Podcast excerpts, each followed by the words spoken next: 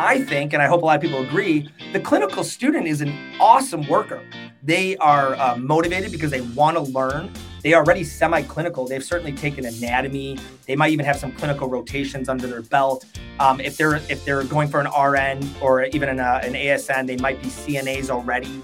So they have all of this great experience, and nobody's trying to operationalize them, at least nationally, to add value to the healthcare uh, ecosystem while they're in school. So that's some of our creativity, if you will.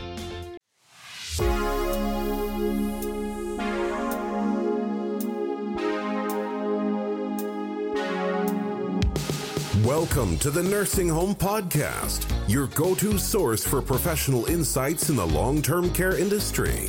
Hear from leaders and experts as they share current and practical insights to help make the most of your day. I'm a long term care financial specialist. What that means is I help people plan for the inevitable. Mm-hmm. Nobody wants to think about getting old, but it's possible that someday we might need a little bit of care. Here's your host, nursing home administrator turned podcaster, Shmuel Septimus. Welcome to another live recording of the Nursing Home Podcast, the podcast that you've learned to come and trust to give you the real scoop of what's going on in nursing homes and senior care uh, throughout the country. Today's episode, as with more recent previous episodes, we're going to continue the conversation about staffing and recruitment. And joining me here is Eric Alvarez. I hope I'm pronouncing your name right. CEO and founder of Grapefruit Grapefruit Health. Eric, welcome to the podcast. Yeah, thank you so much for having me pleasure having you on the show. Um, before we jump into deeply, if you don't mind just sharing a little bit about your background and how you came to, I guess, create Grapefruit Health, then we'll jump into the meat. After we have the fruit for our entree, we'll jump into the meat of the of the conversation. yeah, um, and you know, happy. I'll go into the, the why we named it Grapefruit Health too, if that's interesting. Um, but yeah, Eric Alvarez uh, from Chicago. Pleasure to meet everyone. Uh, a Latinx military veteran founder. Um, after the military, I got my master's degree from Rush. It's a top five MHA program, and I sit on faculty there today. And and I bring that up to say that I work with students all the time, both clinical and non-clinical, and really understanding their needs. And, and that'll become relevant here in a second. Uh, after that, went over to University of Chicago and Northwestern, leading large teams, uh, both clinical and non-clinical really learning healthcare uh, intimately was part of two epic go lives as well, and getting the idea of how technology is used within the healthcare space. And then um, had my first foray into uh, entrepreneurship. I was the first hire and chief operating officer of a startup, um, and we grew that over five years, and we we were acquired by Cerner in the year 2020. And so it was really this intersection of uh, academia and working with students and hospital operations, and then being deeply involved in startups to learn how to create unique solutions and actually get them off the ground that led to the formation of Grapefruit Health. At, at Grapefruit Health, we are addressing the massive staffing shortage um, in in healthcare today, and I'm happy to kind of go into the the business part of it now, if that's okay. Um, and so we're going to be short by 3.2 million healthcare workers by the year 2026. Um, I personally think that number is going to be a lot larger. We've become very reactive as a healthcare ecosystem.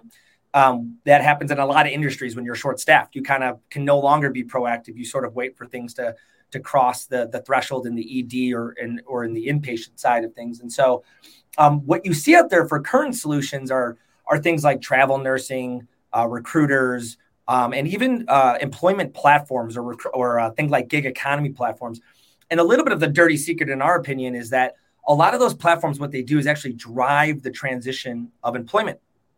So when you drive the transition of employment, uh, for all those that are in leadership here, we know that that greatly reduces out, uh, performance and output um, while driving up costs. And you can talk to a lot of CFOs today at healthcare organizations and senior living facilities. They'll tell you that their, their FTE counts are down and their labor costs are up. And so we are solving the problem in a very different, very novel, unique way. We created the world's first and only workforce that's composed only of and completely of clinical students. And these students, when we say clinical, is anyone pursuing clinical education, from a medical assistant to a medical doctorate. We work primarily with nursing, social work, and pharmacy students. These, these folks, and we could talk more about how we do it, but they join our, our platform and then they're primarily doing uh, telephonic or remote work on behalf of healthcare organizations. Um, we charge just $5 per interaction uh, which is um, obviously extremely low cost. We, we hope to win on on on scale. Um, and then we also help our organizations, and this is, I think, what we wanted to talk about and focus on a little more today. As a value add, we want our organizations we work with to recruit our students, and we help you do that. So, a little bit about me, a little bit about the business um, on there. Okay, amazing. Um, quite a full answer uh, to that question. You didn't answer why grapefruit health, though. Oh, sure. Yeah, sorry about that. Um, and so, um, you know, the grapefruit. Um, first of all, when you're starting a company, you got to make sure the name's available. So that was convenient. Uh, but uh, beyond that, um, we it's really our analogy to healthcare, right? Healthcare is kind of a is is is really hard. Um, and so if you're going to eat an apple, it's easy. You pick one up. You really you know if it's ripe or not. You wipe it on your shoulder and, and you take a bite. And, and grapefruits are anything but that. You can't see inside. You have to kind of feel and hope. Hopefully, it's ripe, and then you have to take it home and cut it in half, and then you need a spoon or salt and sugar because it, you know it's it's sour. And so when we think about that, the nice kind of the, the kind nice little pinwheel of a grapefruit, it's exactly that. And healthcare um, is very challenging and, and requires all of those steps as well um, to kind of tackle it. And, th- and then lastly, just like the little segments, the eight different segments of a grapefruit, uh, healthcare is very segmented as well. And we're certainly not tackling every segment uh, of it. We are tackling specifically the ones we mentioned. So that's that's how we came up with the name. Uh-huh. I'm curious if, if grape you started with grapefruit and then you worked backwards, or you started with the analogy. yeah. You don't have oh, to answer. I'll be honest here, a little bit of backwards um, on it. You know, um, we were we were thinking of great names and the the sort of the color and and it being synonymous uh, oftentimes with active seniors and folks, and so we worked a little bit backwards on it and. Um, kind of further justified it. But we had a we had a quite a list of names we were playing with before we selected it. So um, backwards, but in short short order. Got it. Okay, so let, us go back to the actual problems. So the staffing shortage exists. Um, I don't fully understand that, and I have never got, gotten a great answer to this. To where are all these people who left during COVID? Where are they employed? And the answer is not Amazon and all those other places because a lot of these nursing assistants and nurses they're not interested in that. Um, so I know there are partial answers. I'm actually curious to hear what your take is on that first uh, to the why, and then we can figure out talk more solutions. Yeah. So where so where did they go? That's a great question. So where, what they did was, if you assume and you subscribe to the fact that the count of FTEs of clinical FTEs across the country is fixed, right? We we create some, some retire, but we make some every year and they graduate. But in general, the number of clinicians is fixed. Then what happened was they left their uh, higher stress jobs and they've done a few different things. They've either taken a break altogether. Uh, many of the of clinicians are are female and wanted to, um, you know, that the kind of stay at home mom or stay at home dad was an exciting feature, especially during COVID, especially during while people reevaluated what they wanted to do. I don't think that's the truth for most of them. I think that was like a pause, right? Just like a lot of people took time to reevaluate what they're doing um, and they were really in unwinnable situations. I mean, if you think about ED clinicians specifically, I mean, think about what they were basically a war zone um, uh, that they were in. It was completely unsustainable. So they weren't job hunting, they left. Like, like, like I cannot handle even another day or a week of this work. I am leaving. I need to take a mental health break. And I think a lot of them are coming back. But with the, what I was mentioning early on, there are lots and lots of opportunities for these folks to make great money part time. And so when you go down to part time, an FTE, for those that aren't aware, is a full time equivalent. And so you could be a full person human being, but if you only work half time, then you are a 0.5 FTE. So even though the number of human beings within healthcare, I think, is the exact same, I think that the actual output or the amount of hours and things that they're doing is has been reduced. I also think that they've now gone to innovative uh, uh, gig gig economy type platforms or remote work is very attractive to everybody, right? So they're leaving the bedside, which is the top of their license, what their their credentials allow them to do, and they've gone into really much better work-life balance roles. So again, the need across the healthcare ecosystem was 3.2 million is the gap. We lost folks, but we didn't lose human beings. We lost the the points, the you know the fractions of points per FTEs, which adds up a lot, and hence the shortage. Also, I would say that we are always short. So the year 2030 was always slated to be the, the year, by the way, this has been true for 20 years, that our aging workforce, clinical aging workforce, was always going to max out its shortage by the year 2030. Baby boomers, physicians, primarily they were going to leave the profession and retire, and we were going to have this gap as our societal age breakdown um, hits its like least ideal or least optimized ratios of, of of people retiring to people entering the profession. And when people retire is when they need the most healthcare, right? They're aging as well, and so they're leaving, and then they're becoming patients themselves. Um, so that's my that's my two cents. I mean, to your point, no one's no one's leaving being a registered nurse to be a Python programmer, right? They they're exactly. doing right. They're doing other things within healthcare, typically at less than full time. Uh, and I shouldn't say typically. I should say just a, a lot of them are doing it at less than full time. Right. I mean, but yeah, the truth is, is, you know, even the ones that are doing it less than full time, some of them are doing less than full time in multiple places where the sum total is not always less than they were before. But I guess there's enough of them that aren't to make a problem. And you're right. And there's, I, I just read a case study the other day, uh, a Mercy in the Southeast. They created a really cool solution where they're allowing folks who already are full time to pick up additional work, right? Typically younger clinicians who are looking to, to make additional money.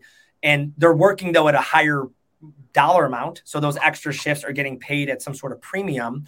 And so now your cost per FTE has gone up, um, but you are having some folks. So that specific healthcare system um, is doing better than most uh, as far as like their staffing, but they're paying more for it. Um, and so it's not a it's not a comprehensive solution. It maybe not be applicable to senior homes or FQHCs or other uh, direct care delivery mechanisms that have just tighter margins that they can't they simply can't um, afford that that premium. Right. I mean, you also have to balance that with what are people doing right now anyway to fill the shortage. Either they're working short, and that's obviously a very serious problem, um, or, or what most people do, they're bringing in agency staff and they're paying a premium anyway they would much rather pay overtime or some other fee to their own staff, where at least it stays yeah. within their company, as opposed to paying a crazy rate for an outside company. And, and, you're right, and, and I hate to be like the, but it's it's almost like you know the rich are going to survive, like the the very the, the the health systems, and I've worked for some who have incredible margins. They do really well on the bottom line.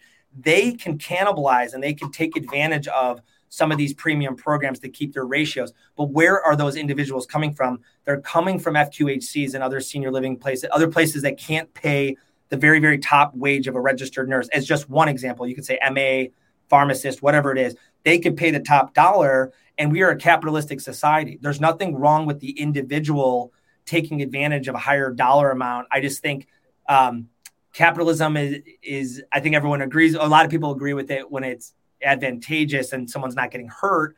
But in these rural communities or these uh, underserved populations, they're they're hurting far greater, in my from what in my understanding, from the staffing shortage than of the the Northwesterns of the world, the NYU's of the world, you know, the very more affluent population uh, folks. And so you're going to see that, right? And so then right.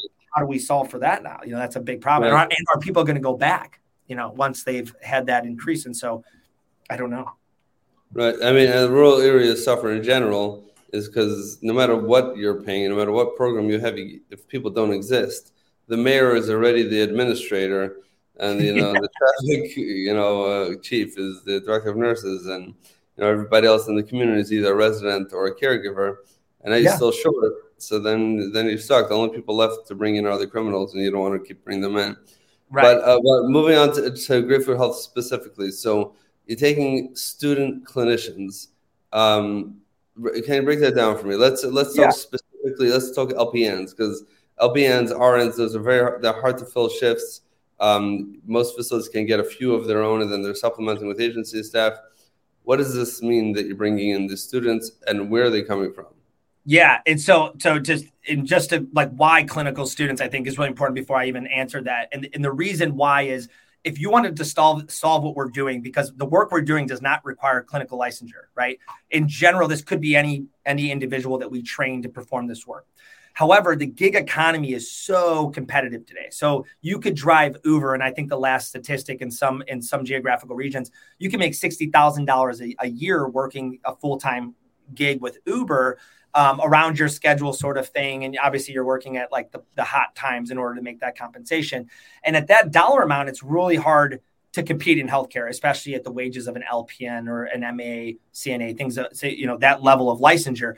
And so the reason why we don't go after the gig economy and we specifically use clinical students is one, they want to get clinical experience, but they can't work nine to fives typically. I mean, I understand some LPN programs and CNAs; those people already are working full time. But but in in a lot of these professions that they're not, they can't or uh, educational programs they can't work full time.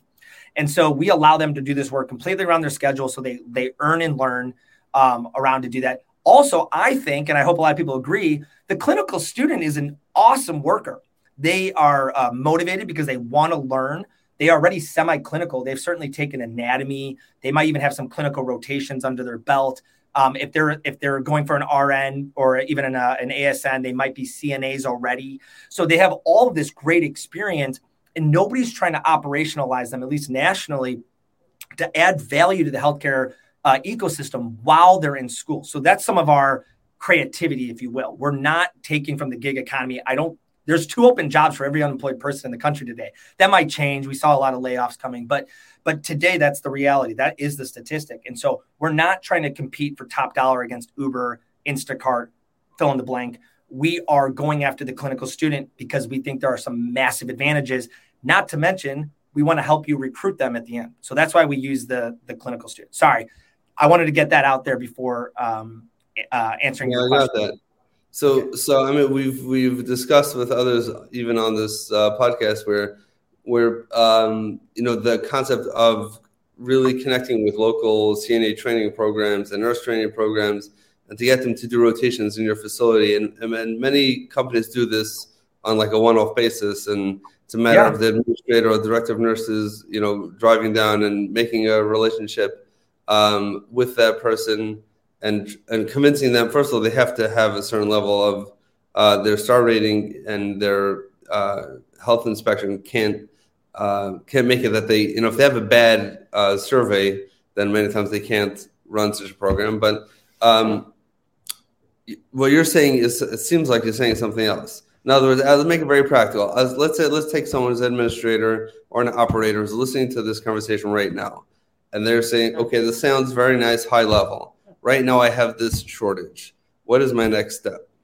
Yeah, great question. So, unlike what you just, the example you provided about the in person sort of uh, student coming into the facility and performing work at on behalf of the organization in person with a preceptor, which again, when you do that, and we've all mentored students, I'm sure there's this J curve, right? You actually become less uh, product while you're training someone. And then at the end of that training session, obviously, you know, one plus one equals two, maybe. But in the beginning, it's one plus one equals like 1.2, 1.3, because you're spending a lot of time training that person and onboarding them. What we do is different. We want to take your low acuity, high volume, repetitive telephonic tasks. So think about um, medication adherence think about uh, folks that might not be spending every day with you in the home, but we are doing senior isolation and loneliness calls where we are uh, socializing with them, capturing data with them, and doing that outreach. We're doing post discharge follow up calls. So whether you've been admitted to the ED, uh, inpatient, or maybe you've been discharged even from a, a, a for example, we are doing that kind of follow up high volume calls for you that does not require licensure. It's still clinical in nature um, to do that. We have clinical oversight within our organization. So that's what we're doing. So it's very different than bringing a, a student uh, into physically into your organization where you're training them to do physical work. We are looking to replace your high volume human to human uh, uh, engagement activities, if you will. Interesting. Okay, so I completely did not understand at all what your company does, and now now it's kind of starting to come together. So basically, and and it's all done remotely. Yes, all done remotely. We built our own technology product. The student logs in around their schedule, clicks generate an interaction. We match them based on language, culture, proximity to that patient, also based on what they've been trained on, what the patient needs. It's very curated. Uh, um, there's a lot of quality components to this.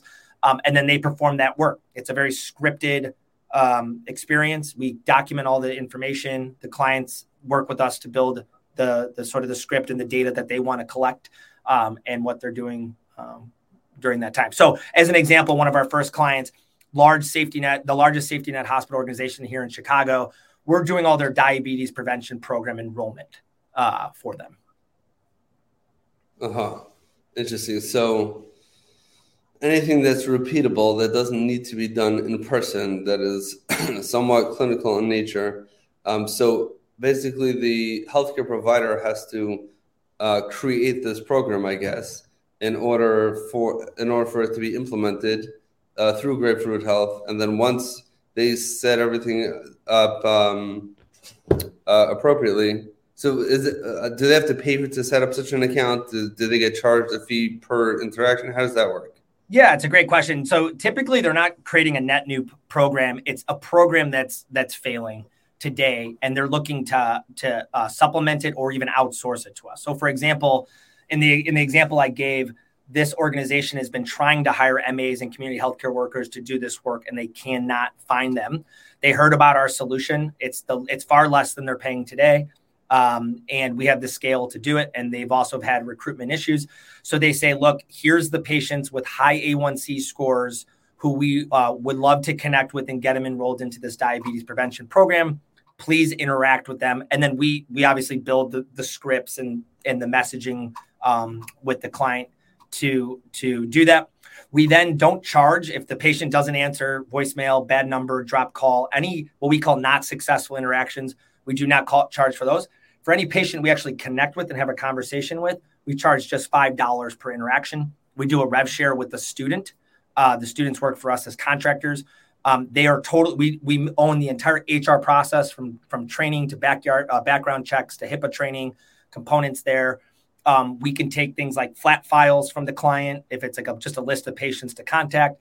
Um, if it's something more like a post discharge follow up, we can do EMR integrations or other uh, software integrations that come directly into our um, product. Okay, so I'm thinking nursing homes specifically. Do you have nursing home clients right now? We we don't, but the majority of our uh, patients we call on are uh, over uh, our senior patients.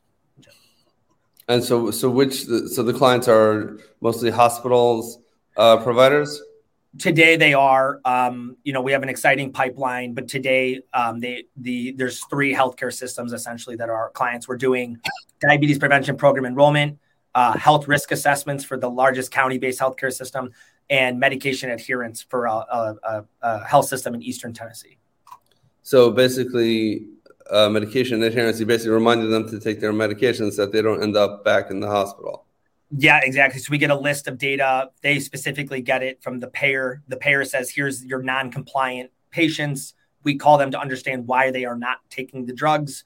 Uh, we're documenting that, and to the extent about 10% of those calls need a pharmacist interaction. So we're able to then uh, do a warm transfer to a pharmacist.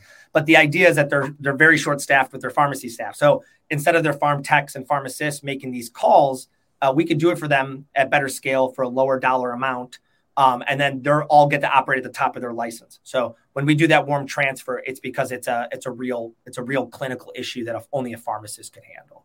Mm-hmm, mm-hmm. Where are these these students are all uh, U.S. based? Yes, it's a requirement of ours. You have to be active student. You have to be U.S. Um, based. You have to have a GPA of 3.0 or higher. Um, and then to the extent we're doing something more clinical, we we require that you've done at least one clinical rotation uh, as well. Okay. Now you mentioned before that one of the things in the system is proximity. Uh, why does proximity matter if it's a remote position? We we just love the idea of students from the same neighborhood as the patient calling and having that interaction. Right. It's the most. It's the fastest way to build trust. Um, it's immediately discussed. If you listen to our recordings, the students and the patient typically talk about the neighborhood even um, and culturally they're being met, they're being matched too. So there's a lot of data out there. I mean, I think I think that's intuitive, but there's also a lot of supporting data that says when you match on a lot of those things, the dialogue is just is much better.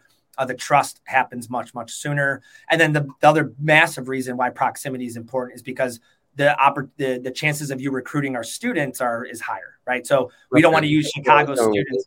Yeah, you get it. Yeah. No, so that's what I'm trying to figure out. So I'm trying to to uh, translate this into nursing home thinking. Um, so if I'm going to, typically there's a case manager, sometimes it's the MDS coordinator, uh, someone who's involved in clinical reimbursement documentation, who's sometimes has the task of making uh, post discharge uh, phone calls. It's a complete mismatch between talent, skill, um, the amount that they're getting paid with the task that they're doing, but it impacts their process, you know, immensely because they want to make sure that the discharges remain discharged safely, that they don't end up back in the hospital, and that there are no penalties, and people stay safe and healthy. Um, so they do it, and also typically there's nobody in the building who is uh, skilled enough and has the time to do it, and every other department is also short staffed. So like, yeah. uh, uh, what I'm looking for is where's the relief, um, you know, for the building because the you know I run a recruitment company. We're, we're uh, recruiting nurses, we're recruiting CNAs, we're recruiting for all these positions. So obviously, get them a full time employee that's going to sit and work for them forty hours a week.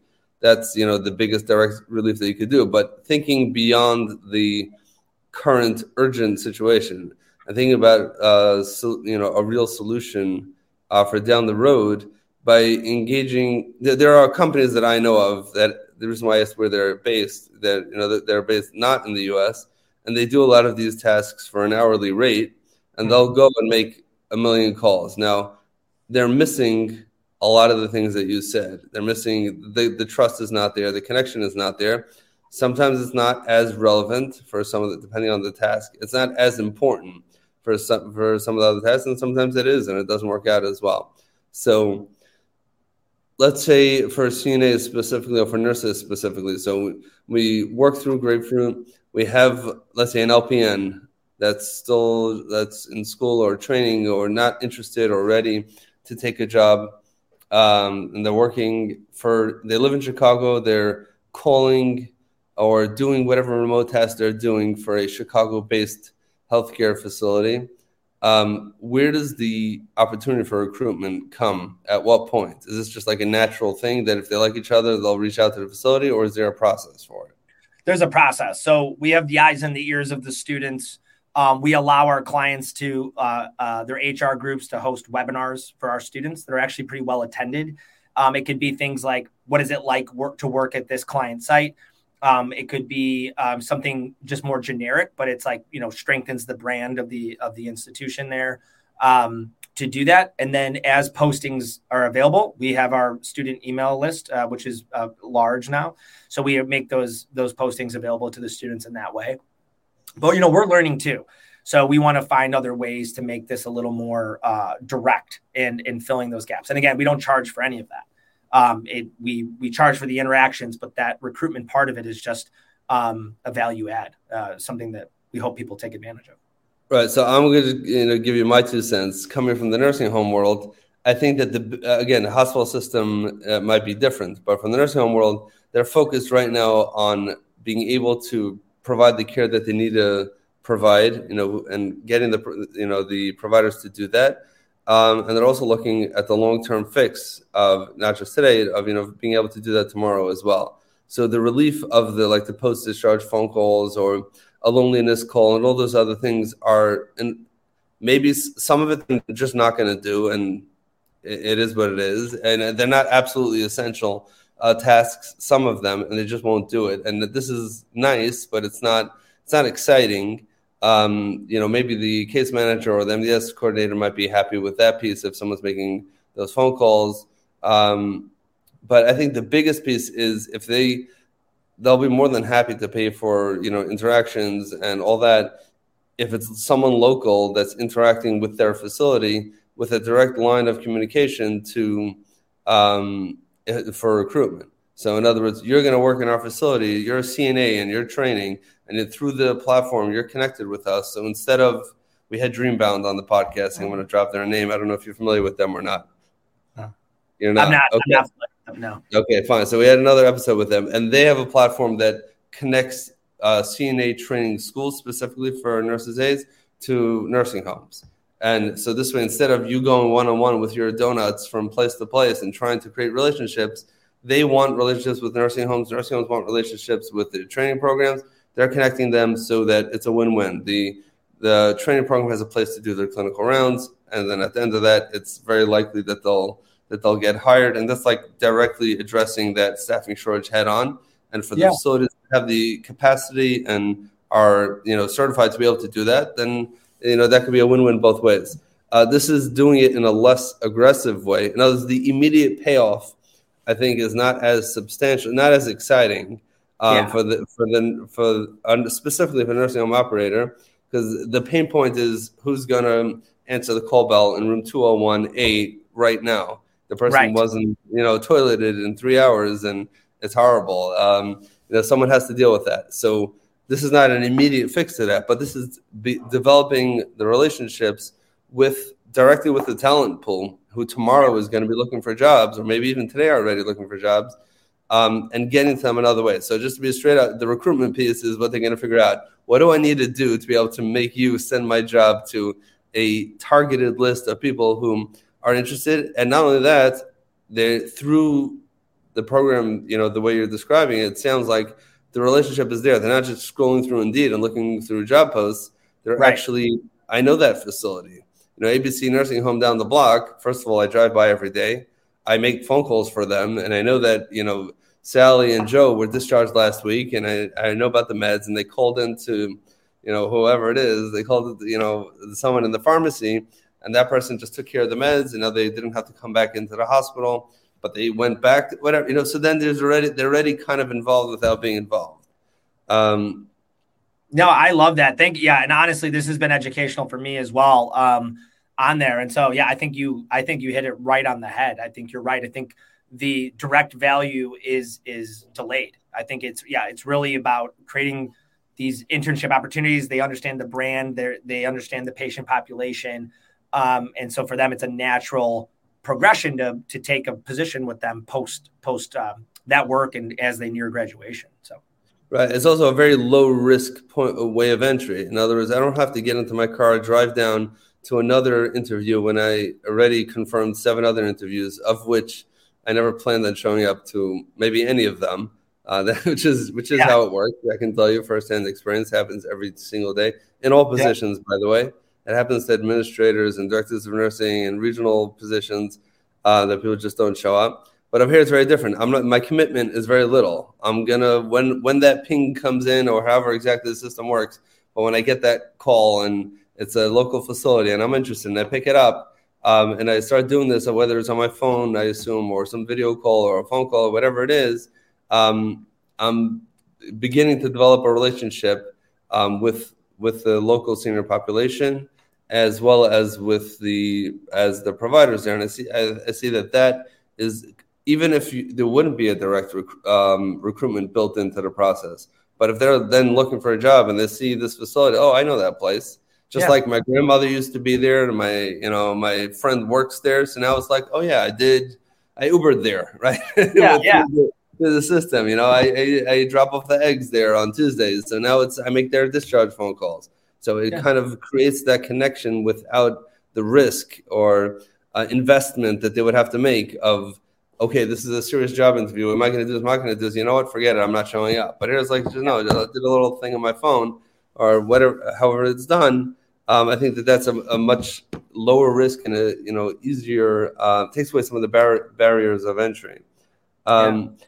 If I can ask, um, the bulk of the calls, I'm trying to figure this out because you mentioned the isolation and loneliness. You mentioned the post discharge follow ups. Are those the two areas where most of the interactions are? Or other other benefits that healthcare providers are getting from the system other than those two? I mean, not that it's a problem either way. Yeah, it's no, it's so it's the bulk is really program enrollment around specifically around diabetes, um, health risk assessments, um, and medication adherence. Uh, to be totally transparent, we haven't done. Um, we've scoped it out. We we you know for all intents and purposes, it's just a matter of turning it on. Um, but we have not done post discharge follow up as like an example. Um, so okay. our menu, it's sort of like if you think about the work, it's the menu can be quite long, right? Like what are the opportunities? Like we have. Uh, you know some clients that are interested in like high risk patient check-ins right which we haven't done but it's really they script the dialogue we have it we capture data utilizing a human to human interaction with some text messaging got it uh, what about more in-depth work that is not interaction based such as chart audits and th- things that can be done completely remotely once you have access to their ehr but is not it, it's not the human to human connection. It's not just maybe the human to connection. um, which I know people are outsourcing right now. I'm curious if that's something that fits the model or not. It, it, it, it's a little outside the model in that I'm not saying it wouldn't be educational, but we are really focused on the impact side of this of this business too, and we want the students to become better clinicians through the work with us. And so I think like a, a chart audit, you know, a few of those would be educational. I think after several hundred, that becomes maybe less educational. So the idea is like today in a lot of clinical programs, they get almost zero telehealth or telephonic training outside of simulation. And so what we want to do is actually pre- prepare them for that because that is where the future of a lot of these roles are is going or it's a big component. When I manage for example a lot of nurses in the health system, they spend a lot of time on the phones. And the first time they did that was their first day on the job. so they're not getting trained uh, on how to do that. And so um, as long as the work is educational for the student, that is one of our criteria before we take before we would take on a project. Okay, I mean, I can make the argument that chart audits is extremely educational for yeah. For them to see how all the different pieces of the medical record tie together and how you read a story. Uh, just as a finance person will tell you that you know uh, financials of any business is going to show you the story of what's going on. The same thing is true clinically, but maybe up to a point. Um, yeah, and like we've had clients uh, approach us for like prior authorizations, and I think prior authorizations are actually educational as well. It's just not you know it's less direct to the patient it's more about understanding how the payer system works and why certain parts of document you know things are required for the revenue cycle um, and i agree i think it is it is educational it's it's it's just a fine line um, and so we just have to be careful that programs we take on are educational and that the students we do think that we're preparing better clinicians um, uh, than you know something different than that mm-hmm, mm-hmm. Fascinating. Very, very interesting. Very, very fascinating. Um, not all what I thought uh, that the company does. Um, it's definitely the first thing is uh, just you know zooming out of this conversation for a minute. I know that we're a little bit over time, but we'll wrap up in a moment. But um, it's a unique approach um, to dealing with some, with with the, you know with some of the staffing shortages. We're not head on saying bring people in from other countries, which is a solution that does work for a lot of people, uh, or convince people why they should work in house versus the gig economy. Not fighting the trend, it's kind of providing value to the trainees who, you know, whatever stage that they're up to, that this is something that they need um, or should should know that they need. You know, definitely supplements their current education, whatever it is, um, and at the same time offers that opportunity of beginning um, that relationship with the facility. I think a big challenge, and I'm telling this from firsthand experience because you know our company, uh, Quality Recruit, this is what we we do, and we reach out to the, this exact same people.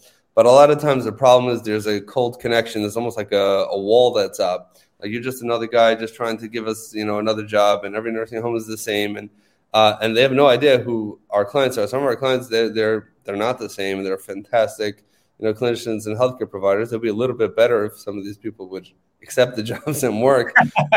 it's, a, it's, a, vicious cycle. Um, yeah. But at the same time, so this kind of softens that barrier um, in general, so that they can they can come in. So even if someone doesn't need any help, I'm just thinking this through right now.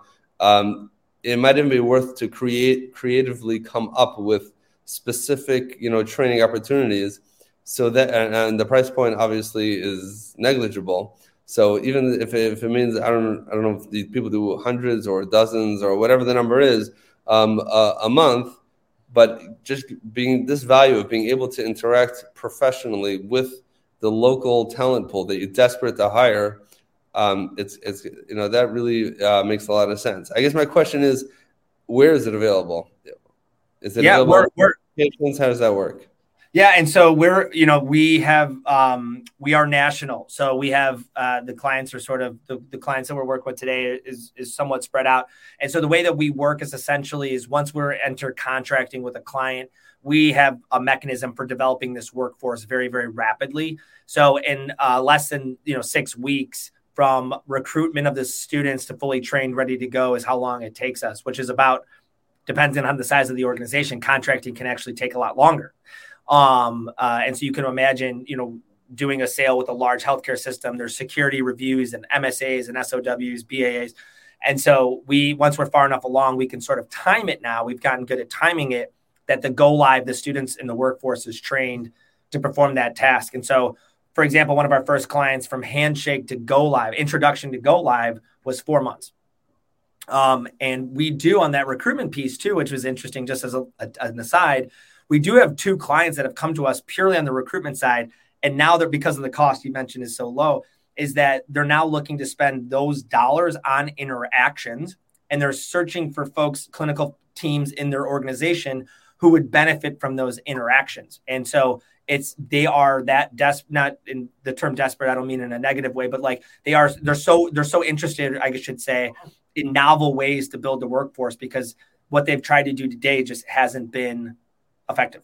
Um, and yeah, so, in other words, right. So this is kind of what we were saying before: is that if right. I'm going to give a thousand dollars to Indeed, or a thousand dollars to someone else, or ten thousand dollars, wouldn't it make sense to allocate some of those funds to get, first of all, you're getting some actual work directly back, and right. and to find to creatively find opportunities for them to interact with the facility. Um, and, but as a, not like CNA training where they're physically coming into the building, where obviously then that's a much a greater exposure, but, but it's also much more difficult, um, you know, to do that. And for that, we have solutions like Dreambound and others, um, you know, for, for that to work. But specifically here, where let's find a way to, you know, for some sort of task that can be outsourced in this type of, you know, price per interaction um, model so that we're starting to connect with, with local people. If it wouldn't be that, that's why I mentioned before the proximity piece, because if that wasn't there, then I can tell you from a nursing home standpoint, it's like okay, it's it's a kind of cheap way of getting you know uh, some of the stuff, uh, some of these tasks, and it may not always be such a low price point. If you have lots and lots of calls to make, you know the money may add up. Uh, if you, but if you're looking at it from a recruitment standpoint, where there's a massive budget to begin with because of how urgent the problem is. Yeah. so, so, so then that that's a whole different way. We're not looking at uh, grapefruit versus hiring uh, someone in the Philippines or El Salvador or whatever, we're looking at grapefruit versus Indeed, grapefruit versus Glassdoor, um, or versus a job fair, and that you know obviously the the budgets are very very different, and you also get that added benefit. Um, yeah, this is this has been absolutely amazing, very very interesting. We definitely need to wrap up. Anything final that you would want to share with our listeners? Um, and viewers uh, before we wrap this up about grapefruit um, before we let you go?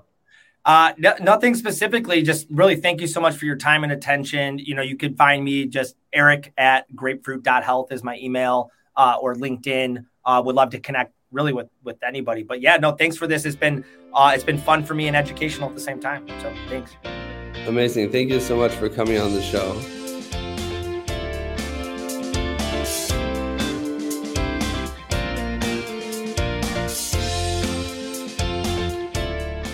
Now that you've enjoyed this episode of the Nursing Home Podcast, I'd really appreciate if you'd rate this podcast and let everyone else know what an amazing resource this is for those wanting to learn anything and everything about the nursing home industry. So head on over to ratethispodcast.com slash nursing home. Again, ratethispodcast.com slash nursing home.